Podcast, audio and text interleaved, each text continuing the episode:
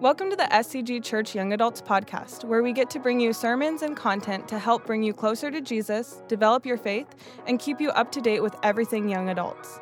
Join us Sunday nights at 7 p.m. in the SCG Church warehouse for our young adult service, or at our main campus services. We hope you enjoy.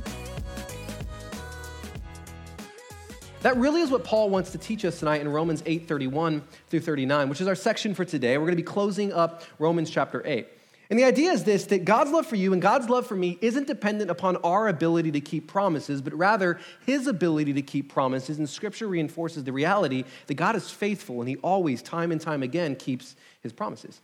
And so tonight's message really is good news for those of us that, I'll say it this way it teaches us that, that we're loved and that gives us the freedom of fear of losing our salvation because of something that happened on Friday or whatever it may be. In uh, 2001, Elton John, not that I listen to much of his music, but, um, or any of his music, but he released a music video um, in his song, I Want Love. Raise your hand if you've heard the song before. You're about to, so uh, y'all raise your hand later. In a surprising move, um, he asked his editor um, and producer to do something interesting, to cast a man named Robert Downey Jr. Now, uh, his job was simple. In one take, try to lip sync the whole music video. Now, this was surprising because at the time in 2001, he was just coming off a, of a string of years of, let's say, bad behavior. He was arrested um, a bunch of times for, if you know his story, for cocaine and heroin and marijuana and a plethora of things like that. And this video was filmed right after he got out of prison.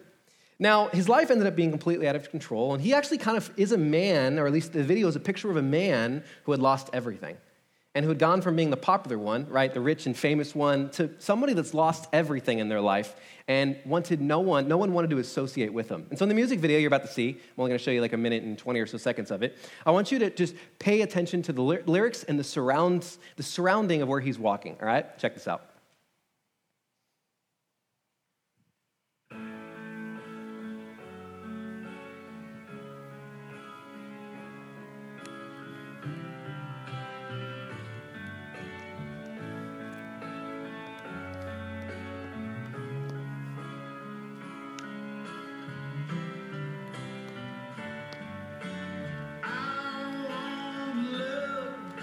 impossible.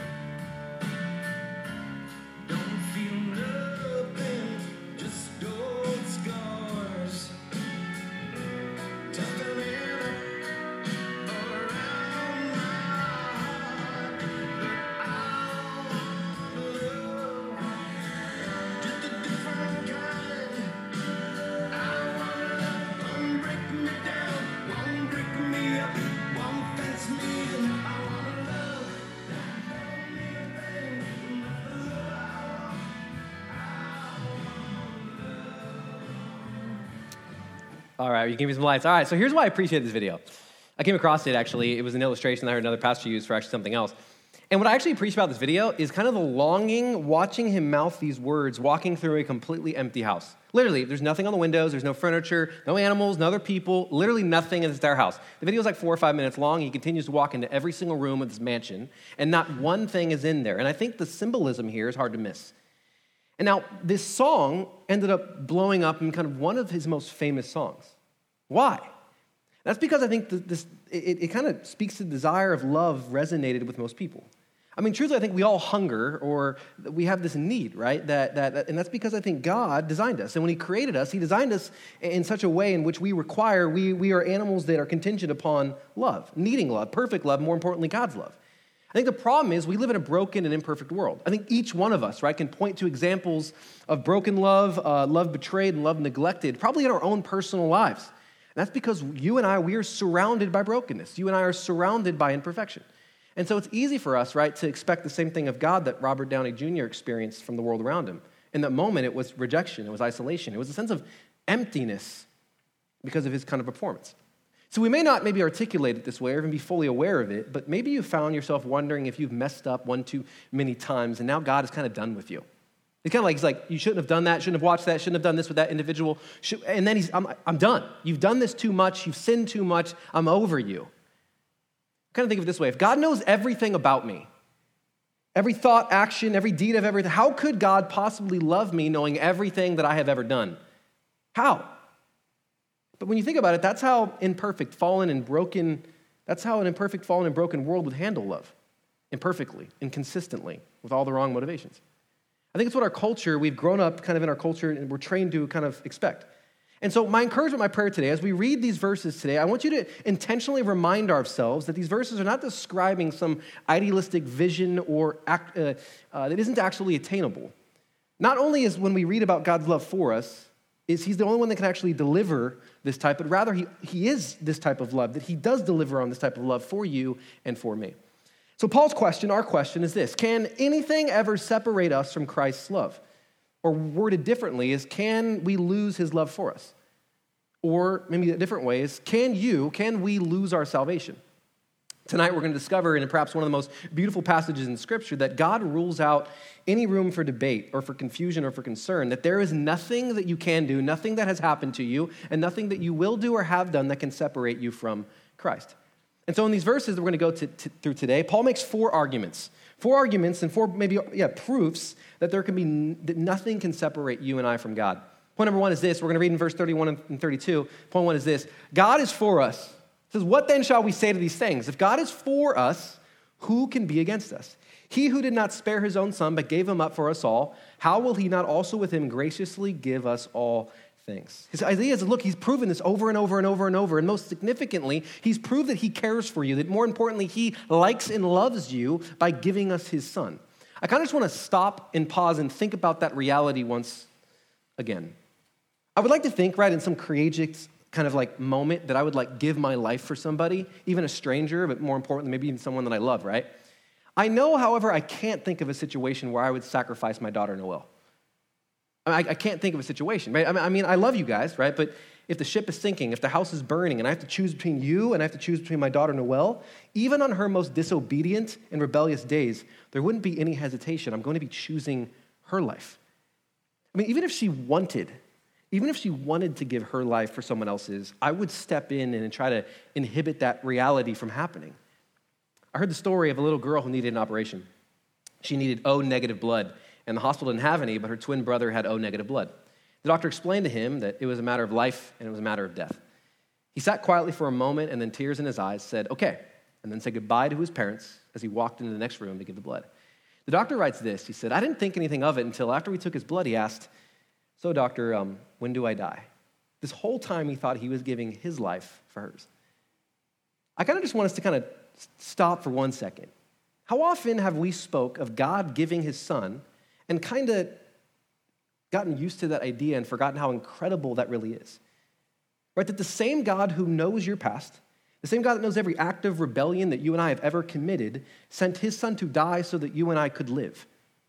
I mean, think of it this way, right? If God has truly done that for us, then there isn't anything too costly for him, anything too big that he can't move, anything you've ever done that would now separate you from him if he has given you already the most valuable thing that was to him. Right? That the God who made it all, well, he hasn't left it all. And if you are in Christ, it is a done deal that you are saved forever because you are just, you are right before God the Creator forever. I want you to follow with me in verse 33. Who now shall bring any charge against God's elect? I want you to highlight it is God who justifies. Point two is God has justified us. We've talked about this over the last handful of weeks, right? Like in verse, uh, or in, in chapter three and four and five. This has been a, an important kind of theme in the book of Romans. What does it mean, though, to be justified? It's a legal term that means to be declared right, but I want you to hear it this way. One commentator says this it means to have been marked good for a legitimate reason. This is important. That if you are in Jesus Christ in this room, you're a follower of him, you surrender your life to him. That no matter what you have ever done and you will do in the future, you have been marked good. Everything you've ever done, everything you ever will do, that Jesus paid for your past sins and your current sins and your future sins, all of it.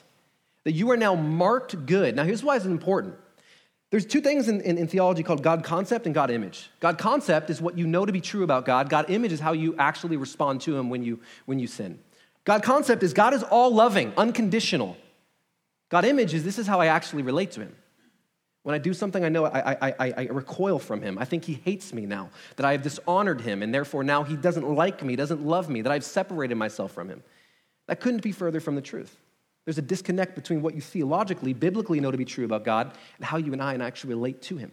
This idea that you have been marked good is forever. No matter what you have done, no matter what you will do, God now has marked you good for a legitimate reason. What's the legitimate reason? That you were covered in Christ. We're going to talk about that in a second. And so when it comes to faith, it means that Christ has paid the price for us. And now that when God sees you, he sees you as clean, he sees you as good, you have been marked good.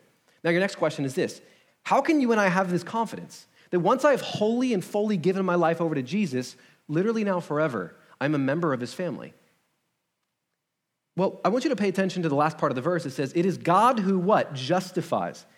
If God is the one that declares you righteous and just, it's him and him alone that could make you unjust. But we're going to learn in a second that once you become just or once you become right, you are right and just with God forever. And what this means is that when God looks at you and when he looks at me, he doesn't see his sin, he sees his son. He sees you as holy, he sees you as righteous because of the death and resurrection of Jesus Christ. This is important you understand this. If you know the Easter story, we're actually going to hop into a part of it in a second. Jesus on the cross says this, this, this Greek accounting term. He screams up to the heavens and says, tetelestai. It was an accounting term that was on receipts in the ancient world. Uh, you went and got a Snickers, it would say tetelestai. Pay, what it translates is paid in full. Jesus didn't use a Hebrew word, didn't use an Aramaic word. He used a Greek accounting term to say that your sin and my sin is paid in full. And here's what this means that Jesus got the wrath of God so you could get the love of God. I'll say it this way. What this means is that on the moment of the cross, he became, in, in Romans 5 8, it continues to say things like, He became sin who knew no sin so that you and I could become sons and daughters of God. That there was this exchange that happened on the cross, that He became separated from God so that you could become connected. It would be legally unjust for God to punish and accuse Jesus and simultaneously punish and accuse you. So you forever and always get the goodness and love of God because at one point in human history, he got the wrath and separation from God. But the truth is, right, accusations still may come to make you doubt your standing with God, which I know some of us probably have, right? I've done that thing, I did this thing. Where do I stand with God now? So the question is, where do these accusations come from? Really, three places. One is the enemy of your soul. In 1 Peter chapter 3, verse 15, Peter gives us some insight into who this enemy of your soul is. That if you are Team Jesus, if you've given your life over to Jesus, you truly do have a supernatural being that wants to destroy your faith, inhibit you from continuing to follow Jesus Christ. Now, this enemy of your soul really is going to accuse you in a few ways. He's going to speak to you in your mind. He's going to say things like, God couldn't love you. Because you've done X, Y, or Z, God couldn't use your gifts. You shouldn't be doing X, Y, or Z. He's going to continue to attack you. A real believer wouldn't do things like you have, wouldn't think the things that you do, would be more diligent in studying their Bible, whatever it may be. In Romans 8 or in John 8:44 it says, "For he's the father of all lies. He will whisper things into your mind that you're not good enough. That God doesn't love you because of whatever you've done." And none of that is true. How does Satan, it's not a topic for where we're headed today, but I'm to give you a, a quick insight into how Satan attacks you. There are three ways. Temptation is number one. He will tempt you to live in a, in a way in which you know you shouldn't. He'll tempt you with things. Number two is discouragement. It's a question Is living for God really worth it? And finally, is dis- uh, the discouragement. And then the last one is uh, deception. He'll lie to you, he'll try to ch- make you chase other things. The first, the enemy of your soul. The num- number two is other people. Other people will um, say the very same things that Satan will do. And then finally, maybe the accuser is you. My biggest critic has, for most of my life, has probably been myself the person that I look at in the mirror. It's the voice in the back of my head that brings up my past mistakes, my failures, and all the reasons why I'm not good enough. Why I'm too messed up to be loved, to be a pastor, to do whatever it may be. I'm too broken, I'm too hopeless. And the thing is, those may be reasons why we walk away from other people. But we can't fall into the trap of evaluating our standing with God through the way the world evaluates things. There's an author I like, his name's um, uh, Warren Wiersbe, and he says this God will certainly not accuse us since it is he who justifies us. For him to accuse would mean that his salvation was a failure and we're still in our sins. God has chosen us for his own. Nothing and no one can take that away. Point number three is Christ died for us. Verse 34 says this Who is to condemn? Christ Jesus, the one who died. More than that, who was raised, who is at the right hand of God, who indeed is interceding for us. I want you to think of it this way, right? When I was a sinner, I still am, but when I was a sinner and not a saint, when I was completely separated from God in my sin. At my worst, Jesus looked at me and thought to himself, Matt is worth it. And truly, that if I was the only person, if you were the only person that needed him to die on a cross, he still would have done that for you and I. The truth is, for each one of us, regardless of when you became a believer, Jesus knew you. He knew your past, he knew your failure, he knew your history, he knew your mistakes, he knows you better than you do, and he thought that you were worth it. And so he willingly went to the cross and paid the price for your sin and mine. Easter's obviously coming around the corner, and it's this time of the year, right, that we kind of slow down, we take a little bit more time looking at the cross of Christ.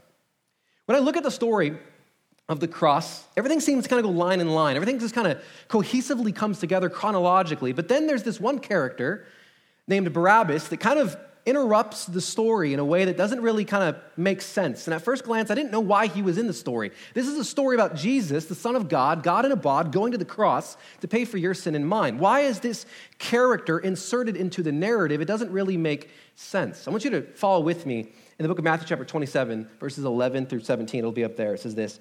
Meanwhile, Jesus stood before the governor. Governor was a man named Pontius Pilate. And the governor asked him, Are you, talking to Jesus, the king of the Jews? You have said so, Jesus replied. When he was accused by the chief priests and the elders, he gave no answer. Then Pilate asked him, Don't you hear the testimony they're bringing against you? But Jesus made no reply, not even to a single charge to the great amazement of the governor. Now it was the governor's custom at the festival to release a prisoner chosen by the crowd. At the time, they had a well known prisoner whose name was Jesus Barabbas. So when the crowd had gathered, Pilate asked him, Which one do you want me to release to you? Jesus Barabbas or Jesus who's called the Messiah? So not only was Barabbas' first name Jesus, but his last name Barabbas. It's a joined connection of two words. Bar means son, Abba means father. Jesus Barabbas translates son of the father. Who in the story is the other son of the? How did Jesus identify himself as the son of the father? And so now we have two Jesuses, each a son of the father, but we'll learn that of the opposite father. See, Jesus was an innocent man who was about to be tried and murdered. And then Barabbas was a guilty man who was about to be, uh, and, was, and was a murderer who was about to be set free. Follow with me in verse 20. It says, But the chief priests and the elders persuaded the crowd to ask for Barabbas and to have Jesus executed. Which of the two, Pilate asked, do you want me to release to you? In this moment, right, Pontius Pilate thinks that he holds the destiny of these two men in the palm of his hands. And he knows that there's a Jewish tradition over Passover where he is going to release one prisoner free. So now Pilate stands on the stage and presents Jesus, the Son of God, and Jesus, Barabbas, the murderer, and he asks a question Who do you want? And the entire crowd, without fault, screams out, We want Barabbas. And so the Roman soldiers come up, take off his shackles, while Jesus is standing next to him, still bounded in his. So Barabbas walks down to, to freedom to the crowd, and Jesus stands on the stage, shackled and beaten, and just stands there silent because he knew the will of the Father. This is pivotal. For Jesus knew that the Father would have to treat Jesus like Barabbas to treat Barabbas like Jesus. I'm going to say this again. For Jesus knew that the Father was going to have to treat Jesus like a Barabbas to treat the Barabbases of the world like Jesus. See, Paul knew that the cross teaches us that Christ was for you at your worst. What would make you think he's not for you now? Right? If he was willing to give you his best when you and I didn't, didn't deserve it, Romans 8 5, while we were still sinners, Christ died for the ungodly. How much more do you think is going to be for you now, now that you're a part of his family? Earlier, we began with a question. The question was Can anything ever separate us from the love of God? Over the last handful of minutes in, in the book of Romans, Paul has gone over one argument after another to give us the answer no. There's nothing that can separate you. And so now everything in the last section of our verse today kind of brings us to these final ideas, which is number four Christ loves us. Follow with me in verses 35 to 39. Who shall separate us from the love of Christ? Shall tribulation or distress or persecution or famine or nakedness or danger or sword? As is written, for your sake we are being killed all day long. We are regardless as sheep to be slaughtered. No, in all these things we are more than conquerors through him who has loved us. For I am sure that neither death nor life, nor angels nor rulers, nor things present nor things to come, nor power nor height, nor depth nor anything else in all creation will separate us from the love of God in Christ Jesus our Lord. This is the high point of the book of Romans, the most important, probably, letters penned here. And obviously, Paul can't go beyond this, and truthfully, you cannot, you, you, we, we can't either. I want you to see it this way. In this list that he gives us, nothing is left out. Everything is there demons and angels, truth and error, death and life, whether in this creation or another creation, all of it. Paul takes all of that in in that list and says that there's nothing, no being or no force is capable of separating us from the love of Christ. So I the end today, and, and we're going to, in a second, get you guys into groups. I just have a question. Are you convinced of that reality? That there's nothing, not even your own sin, not even your addictions, nothing, not even your failure, not even your inadequacies, nothing that can separate you from God. See, God has already dealt with anything and everything that might separate you from Him. That's really the point of this list and what the meaning of this passage is. And so, if you're here tonight and you still think that there's some reason God will stop caring for you because of what you did on Friday, because whatever it may be, and the most politely way I can say is your thinking is distorted. You've forgotten the gospel. In these verses, God leaves no room for loopholes. He loves you wholly, He loves you completely, and there's nothing that you could ever do. There is nothing that you could ever do, though God will not forgive you for if you ask for His mercy. In the book of 1 John, chapter 1, verse 9, John wrote this If we confess our sins, He is faithful and just to forgive us of our sins and to cleanse us from all unrighteousness. Righteousness is being in right standing once again with God. I'm going to read the verse one more time. If we confess our sins, he is faithful and just to forgive us of our sins and to cleanse us from all unrighteousness. That's a promise in Scripture. Tonight, as we end, I want to um, read a quote from a pastor I really like, an author and theologian and apologist named Tim Keller. He says this Friend, have you been called? Have you been grafted, brought into God's family? Have you found the gospel coming home to your soul with power? Has it changed you? Have you asked God to justify you, make you right? Fine, now realize this. This would not and could not have happened unless the great God of heaven had set his love upon you in the depths of eternity before time, and now is infallibly working out his plan to live with you forever in his family.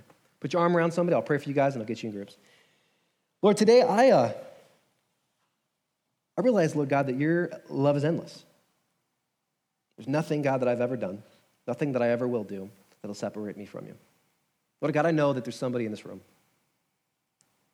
that may not truthfully be living the way, God, that they should, and they really struggle with believing, God, that you, you love them and that you can forgive them.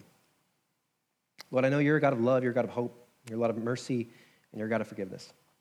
I ask, Lord, that as we continue to study in the book of Romans, chapter 8, verse 31 to 39, that this idea that your love is endless would penetrate our hearts. Father, we love you, we thank you in Jesus' name. And all God's people said, Amen. We hope you enjoyed listening to the SCG Church Young Adults podcast. For more information about our services, events, and ways to get involved, head on over to scgchurch.org. Thanks again for listening.